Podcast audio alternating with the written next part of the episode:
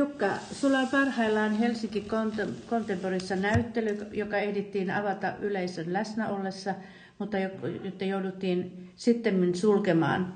Olet itse päättänyt kertoa omalla Facebookillasi teoksistasi, niiden syntyperästä, niiden taustoista ja omista tunteita, tunteistasi niitä tehdessä. Tässä lyhyessä keskustelussa milloin on nyt annettu mahdollisuus esittää sinulle kysymi, kysymyksiä, jotka ehkä ovat enemmän taidehistorioitsijan näkökulmasta. Ensimmäiseksi kiinnittää huomiota näyttelyn nimi Luonnos, joka vähän yllättää, koska luonnossa on yleensä sellainen alue taiteen tekemistä, joka on taiteilijan yksityistä aluetta, ja niitä luonnoksia harvoin laitetaan näyttelyihin. Eli miksi? Näyttelyn nimi Luonnos viittaa tekoprosessiin, eli sellaiseen, missä tehdään tämmöinen ehdotelma taideteoksesta, että sitä ei ole lukittu, sitä näkökulmaa sitä tehtäessä, vaan mä olen antanut taideteosten johdattaa tavallaan itseään, kun mä olen niitä tehnyt. Eli jättänyt tavallaan asioita auki ja tutkinut myös uudenlaisia asioita, kuten havaintoa tai, tai ihan uusia materiaaleja. Mm-hmm. Niin siitä tavallaan niin kuin syntyi tämmöinen ajatus tämmöisestä niin kuin avoimesta näyttelykonseptista. Sä mainitsit, että työt että sä antanut töille mahdollisuuden johtaa itseään ja siitä mun tulee mieleeni saksalaisen maalarin ja teori, teorian, taideteorian kirjoittajan Willy Baumeisterin ajatukset 1950-luvulla silloin, kun informaalismi oli vallassa, niin hän sanoi, että taiteilija ei koskaan voi tietää, mihin puhutaan nyt maalauksesta. Maalaus on menossa, koska sillä on omat voimansa ja taiteilija on tavallaan vain välittäjä. Koet säkin sen jotenkin tähän suuntaan, taiteen, taiteesi tekemisen? No joo, siis mä oon kyllä samaa mieltä tiettyyn pisteeseen asti, mutta mä ehkä näen myös maalastaiteen sellaisena moniulotteisempana asiana kuin pelkästään niin kuin maalina ja sitä kautta tulevana jälkenä, että maalaus voi olla myös niin kuin aistien varaista muuten, että se voi, että mitä tavallaan niin kuin kokee esimerkiksi tutkiessa taidehistoriallisia maalauksia. Mm. Sitten aika on niin paljon kehittynyt 50-luvusta, että ehkä maalauksen käsite on jotenkin ryöpsähtänyt tuossa 2000-luvun vaihteessa. Mutta mä uskon, että Baumeisterkin puhuu hyvin globaalista, tarkoittain oli sitten väline mikä tahansa, että taiteella on, oli se sitten veistostaidetta tai ehkä vähemmän nyt valokuvaa, joka on enemmän teknisempi, mutta kaikki, joka tulee tavallaan, sehän tulee taiteilijan tunteista ja hänen asetteistaan maailmaan tai niin kuin sä näet myöskin tärkeänä taiteen tarkastelu tai havainnot, että se tavallaan se prosessi sinänsä, oli se sitten tänään tai silloin 50-luvulla, on, että sillä on oma dynamiikka, joka on vähemmän taiteilijan kädessä kuin hän usein kuvittelee. No se on kyllä ihan totta, myönnetään. Että sehän on myös tavallaan, se on ongelma ja mahdollisuus. Mm. Se riippuu, että miten sen saa niin kuin sisäistettyä. Mm-hmm. Mutta nyt jos puhutaan vielä tästä luonnosnimestä, niin mikä mulla on kiinnittänyt huomiota nyt kun mä olen seurannut sun tätä työprosessia ja sä oot lähettänyt mulle, mä en valitettavasti ollut avajaisissa ja nähnyt niitä oikeina niitä teoksia, mutta mä olen kokenut, kokenut että tässä, tässä myöskin tässä luonnosnimessä se pitää myöskin sisällään hirveän voimakasta uusiutumisen halua monella tasolla. Sun esimerkiksi niin kuin sekä teknisesti että, että muutenkin sun esteettisesti, niin sun työs on jonkinlaisessa muutosprosessissa. Ne on paljon kevyempiä, ne on paljon tyhjempiä, väriskaala on pienentynyt ja sitten hyvin voimakkaana tässä näyttelyssä on myöskin tekstiilityöt esillä. Niitähän sä oot tehnyt aina, mutta ne on aivan uudella tavalla nyt tässä näyttelyssä näiden maalausten rinnalla. Voisitko se jotain tästä sanoa? No sen verran siitä nyt siis niin perustavanlaatuisesti tästä uudistumisesta. Mä en tiedä, onko se uudistuminen vai onko se puhdistuminen. Mm-hmm. Se, mä jotenkin vähän kokenut taidekieltä sellaiseksi, niin kun, kun siinä on seikkailut, niin hieman sellaiseksi niin kuin tekijää korostavaksi, että siinä niin paljon etsitään niin sellaista niin uniikkiutta tavallaan vähän niin markkinavoimien pyörteissä. Että se, mä näen niin kuvataiteen paljon jotenkin syvällisempänä ja pidempijänteisenä asiana kuin mikä se on mulle näyttäytynyt, niin sitten mä haluan jotenkin pestä pois sen itseni mahdollisimman pitkälle, että se ei olekaan kuva minusta, vaan se on... Mm-hmm. Ja tekstiili, no se liittyy niin semmoiseen kulttuuriseen traditioon, joka on mun mielestä hirveän kiinnostava. Niin kuin ihan tämmöiseen käden taitoon ja, ja semmoiseen, mikä on ennen kulkenut meillä kaiken mukana, koska on tarvittu vaatteita mm. ja on tarvittu pöytäliinoja ja mutta nykyään, kun niitä tarvitaan, niin niitä ei tarvitse enää Suomesta suomalaisena ostaa. Niin sen takia meidän kulttuurinen osaaminen on alkanut köyhtymään. Mm. Niin halusin opetella näitä asioita myös. Ja sitten jossain meidän keskustelussa mainitsin myöskin, että tämä tekstiilien teko, sähän olet tehnyt mattoja, sä olet tehnyt mitä erilaisempia juttuja nyt viime vuoden aikana liittyen tähän käsitekstiille, tekstiilin parissa työskentelymiseen, että sulla on jotenkin tärkeää, koska sä pystyt paremmin hallitsemaan se, jos puhuttiin tätä, että maalausprosessi on spontaanempi, että sä tiedät paremmin, miten se käsityö toimii, tai se on enemmän sun hallinnassa, onko se näin? Ja se tuo tietty ta- tasapainoa siihen tekemiseen.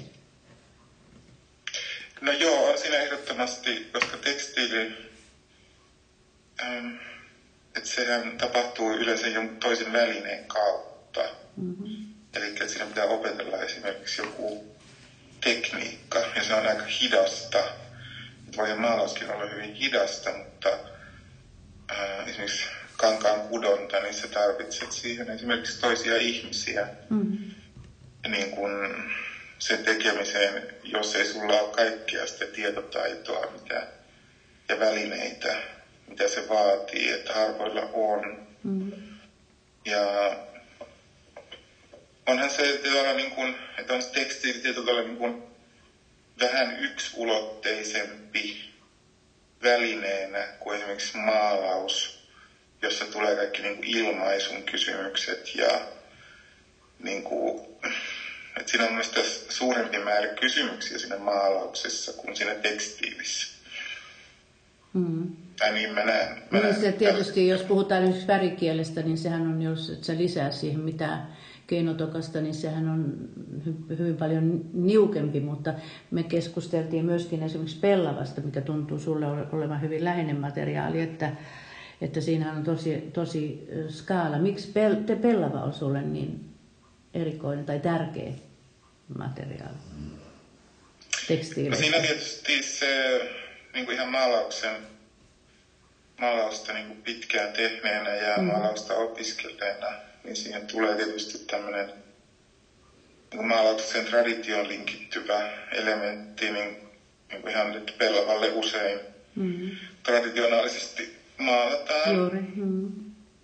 Ja no, onhan siis pelva kangas, onhan siinä aina jotain niin kuin arvokasta, jos se on niin kuin hyvä pelva kangas. Ja että siinä on niin kuin jotain sellaista ylevämpää kuin esimerkiksi puuvillassa.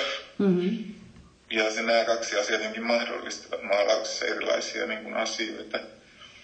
Mutta sitten tässä pelavassa on myös tämmöinen, että mä koin sen niin kuin voimakkaasti suomalaisena, vaikka pelavan tietysti tulee niin kankaina englannista ja puolesta paljon, mutta mulle se kuitenkin niin kuin assosioituu suomalaisena, niin kuin semmoiseen suomalaiseen juuriin käsityöhön. Ja näin, joo. Mm. Onko se, ähm, siis sä on, oot nyt kutsunut kollaasiksi näitä sun uusia työtä, töitä, koska mä en ole nähnyt niitä nyt niin kuin livenä sillä mä en, sähän oot paljon solminnut ja sä oot niitä asetellut tavallaan kyllä niin kuin maalauksiksi, koska ne on usein, jotkut niistä on kehysten sisällä tai kehysten puitteissa tehty ja sitten toiset taas vapaina, jolloin esimerkiksi tällaiset niin kuin valo ja varjo tietysti erilaisten poimujen kautta ja laskeumisen kautta tulee esille, jolloin taas myöskin rupeaa ajattelemaan heti maalaustaidetta, jotain hienoja entisaikojen viittojen poimuja tai muita. Mutta onko tällainen yhteys ja miksi, tämä, miksi, ne on, miksi ne on kollaaseja? mikä, mikä muu se, mikä se niin kuin olisi muuten? Objekti vaan tai sillä että miksi, miksi, miksi sä näet, että kollaasina on yleensä, että sä käytät esimerkiksi, jos ajatellaan vuosisadan tai 2000-luvun alun futuristien kollaasia, niin nehän maalasi ja sitten saattoi liimata paperia siihen tai jotain muita. Niin jos sillä Sillä kollaasia. Ehkä niin ajatellut kollaasin jotenkin niin esine koosteena. Koosteena, niin. Mutta onko siinä sitten jotain muuta matskua kuin se tekstiili? No on siinä se, niin kuin näissä osissa on niin kuin sitten se puukehys, joka niin kuin tulee sitten merkitykseksi mm-hmm. sille teokselle. Että sehän luo niin kuin omaan viitteen. Totta kai, totta kai, joo. Et sitten taas tämmöinen trapedia, joka on niin kuin irrallaan niin mulle se taas liittyy niin jotenkin tosi maalaus, maalauksen, niin kuin, tai ehkä enemmän semmoisen niin eurooppalaisen kulttuuriperimän sisällä olleeseen niin kuin trapediataiteeseen. Mm-hmm. On ihan oma mm-hmm. maalaustaiteen alansakin, mm-hmm. trapedian maalaus. Ja se on musta hirveän mielenkiintoinen asia, koska se on ihan hirveän vaikeaa. Mm-hmm. ja, tota, ja siinä on jotenkin semmoista, musta usein niissä tragedioissa, mitä niissä hovimaalauksissa ja muissa on, niin niissä on jotain semmoista mielenkiintoista, että miten ihmisen illuusio rakentuu niin kuin tämmöisen dekoraation ympärille mm-hmm. niin kuin herkästi. Ja sitten mä jotenkin ehkä ajattelen sitä mun näyttelyssä olevaa isohkoa pelvatragediaa niin jotenkin myös tämmöisenä kommenttina, että tavallaan siinä on niin tämä ikiaikainen materiaali tavallaan ylöpöitetään niin kuin tragediaksi. Mm-hmm. Okay. se, niin. yes. Jos nyt puhutaan Euroopan traditiosta, niin äh, Nykyäänhän monia nuoria maalareita kiinnostaa virtuaalinen maalinen maailma, digitaalisen ja analogisen työskentelytavan yhdistely sekä myöskin tällaiset erilaiset urbaanit subkulttuurit. Sä poikkeat tästä täysin, koska sua kiinnostaa maalaustaiden taiteen tra, pitkä traditio ja sitten myöskin maalauksen fyysinen rakenne ja tällä hetkellä, niin kuin sä sanoit, myös erilaiset myöskin maalaukseen liittyvät havainnot. Mistä tämä kiinnostus sulla pursuaa ja, ja voitko mainita jotain aikakausia tai taiteilijoita tai taiteen suuntia, jotka on sua erityisen lähellä? No mä luulen, että se niinku jotenkin lähtee siis niinku opiskelusta. Mm-hmm. Että kyllä mä, niinku, mä niinku tavallaan niin kauan kun mä muistan, että kun mä oon tehnyt jollakin tavalla kuvaa, niin mä aina käyttänyt jotain niinku lähtökuvaa. Mä niinku lapsenakin katsoin ää, Claude Monet teoksia ja, ja myös monia muita. Ja sitten tota, ää, no opiskeluaikana käytiin paljon läpi niin kuin kuvaluentoja ja niitä niin kuin, ne jotenkin iskostui tämmöisenä historiallisena jatkumona niin kuin taidehistoria antiikista nykypäivään. Ja mun, mä en tiedä, mun niin kuin historiallinen hahmotuskyky liittyy niin kuin taideteoksiin, että miten yhteiskunta on mm. rakentunut, niin mä näen taideteoksia ja kirkonkaaria. Mutta sehän on yksi ilmaisu, histori- siis se, mitä me koetaan nykyään historia, koska me määritellään, milloin oli renesanssi, milloin oli barokki, milloin manierismi, ja sehän liippyy, senhän näkee siitä, jos taidetta tuntee, että minkälainen on manierismin maalaus tai minkälainen mm. on renesanssi. No mun mielestä kaikista niin kuin, kuuseja siis just tälleen tässä niin manierismissa ja muissakin tulee sellainen niin kuin ylilyönti niin kuin taidehistoriassa, missä kaikki tavallaan saa niin kuin ihan järkyttävän niin kuin muodoissa parokissa se raskaus ja niin kuin dekoraatio. Sitten taas niin kuin, sille tulee niin kuin vastavoimaksi sitten rokokoon niin, kuin niin sanottu keveys ja turhamaisuus ja tämmöinen mm. Niin kuin huvit, tai niin tämmöiset ää, absoluuttisen niin kuin kauneuden ilot, niin se on mun mielestä jotenkin ollut kyllä erittäin mielenkiintoinen ajanjakso ennen niin kuin valista tai tämmöisen... Jolloin niin palataan klassismin jäykkyyteen tai, tai No siinä tota, on siis tavallaan, että se niin kuin menettää niin kuin kaikki tavallaan sisällölliset arvot niin kuin lähestulkoon mun näkökulmassa, että se on niin hyvin semmoinen turha, mainen, sillä sekoittuu niin kuin tarut ja uskonnollisuus ja on paljon tämmöistä niin lihan iloa metsässä tragedioiden mm, keskellä. Että siinä on tämmöisen niin semmoinen niin ihmeellinen niin kuin kausi, joka sitten tavallaan päättyy vallankumoukseen. Mm. Mutta eihän ja... se ole sattumaa. Jos puhutaan, sä sanoit, että sä näet sen, kuvataidehan on aina, tai taidehan on, sehän on visuaalinen kieli, joka kertoo siitä, mitä maailmassa muuten tapahtuu. Eli se reagoi myöskin histori- siihen, mitä tapahtuu politiikassa mm. tai muuten. Ja mun mielestä se on hyvin ymmärrettävää, että nimenomaan tällainen, niin kuin sä sanoit, turha tyyli juuri ennen vallankumousta pääsi valtaan, varsinkin Ranskassa, missä vallankumous sitten lähti. Mutta tästä voi, voitaisiin pit, pitkään jutella näistä yhteyksistä, mutta se on tosi mielenkiintoista. Joo. Ja mä tiedän, että sä pidät rokokoosta, tai se, siis se kiinnostaa sua. No siinä on sellainen ideaalinen niin kuin absoluuttisen kauneuden ja symmetrian niin kuin kombinaatio. Hmm. Ja toista mä en ole niin kuin sillain eurooppalaisena näkökulmasta niin kuin löytänyt. Mm-hmm. Ja tietenkin sitä antiikin patsaat, mutta niistä me ei nähdä värejä. Mm-hmm. Enää, enää, kun on kadonnut.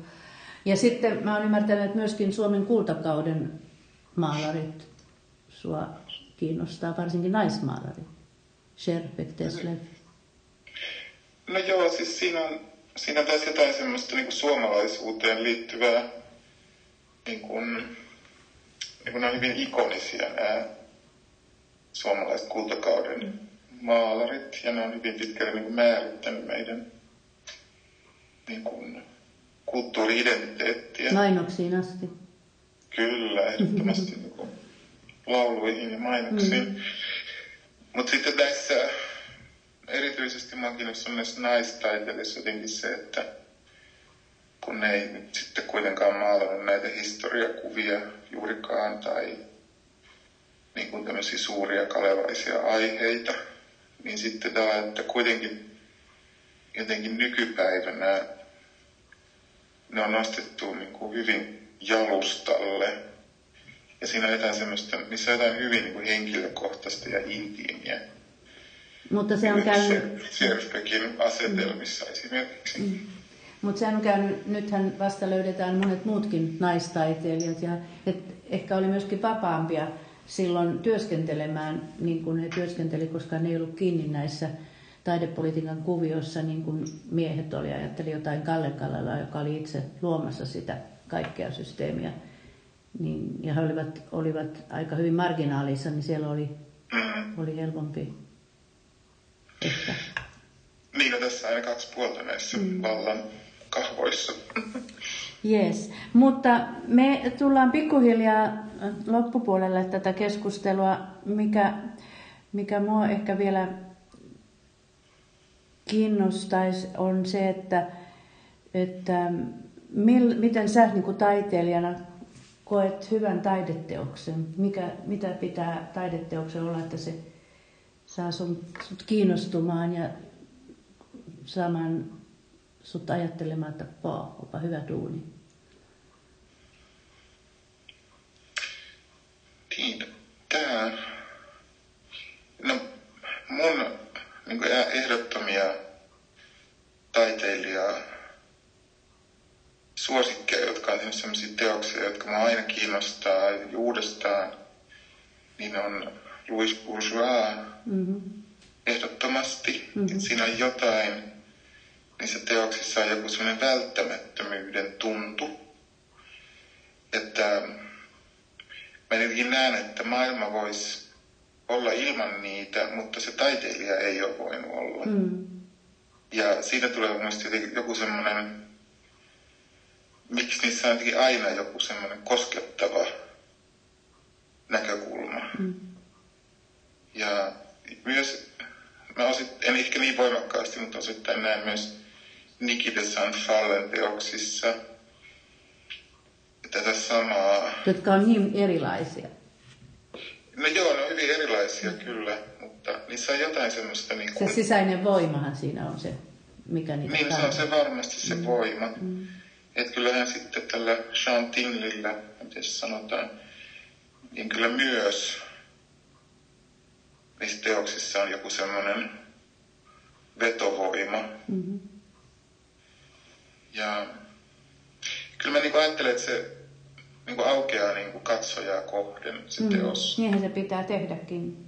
Mm. Muutenhan ne, se kieli ei avaudu, kun mä sanoin, että se on visuaalinen kieli, niin jokuhan siinä pitää olla se sisäinen voima, joka saa mut kiinnostumaan siitä ja myöskin herättämään minussa katsojan ajatuksia. Ja mun mielestä, mitä sä nyt olet näyttänyt tai näytät tällä hetkellä, niin sä oot päässyt tosi pitkän askeleen siinä sun to- todella rehellisessä, ja mä tiedän, että sä mietit syvältä näitä asioita. Sä oot päässyt pitkälle ja, ja mä toivon, että sä, sulla on henkistä voimaa jatkaa sitä, koska sä oot tosi lahjakas ja hyvä maalari. Sitten vielä ehkä vähän sun lopuksi sun työskentelystä.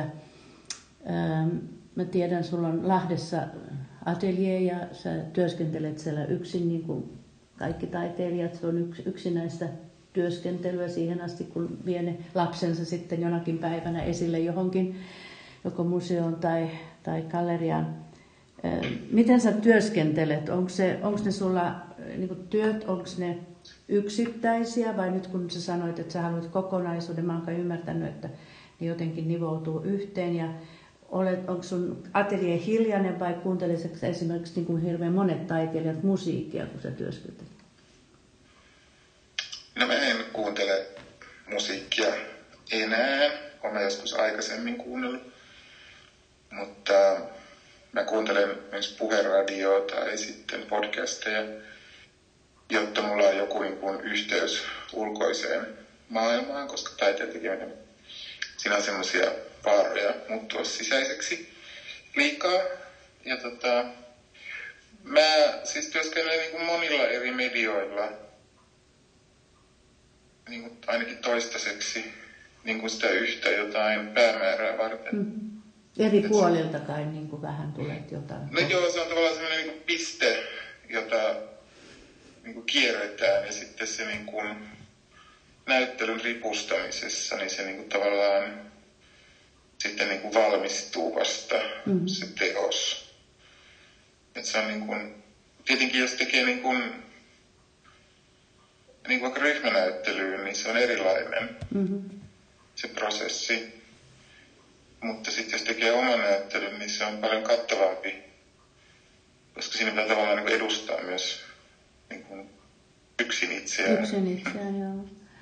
No nyt on tosi valitettavaa, että tämä koronavirus vei meiltä mahdollisuuden äm, tutustua sun töihin, äh, mutta onneksi avajaisissa oli jo aika paljon porukkaa, niin kuin sä kerroit, ja toivotaan, että tästä nyt mahdollisimman nopeasti selvitään ja sitten kohti uusia uria, eli mitä sulla on visiossa nyt sitten, kun tämä lomailu meillä kaikilla päättyy ja aletetaan taas ehkä se oikea elämä tai mikä nyt sitten oikeata on, mutta työskentely jotenkin siihen tapaan, kun se on taiteilijallekin normaalia.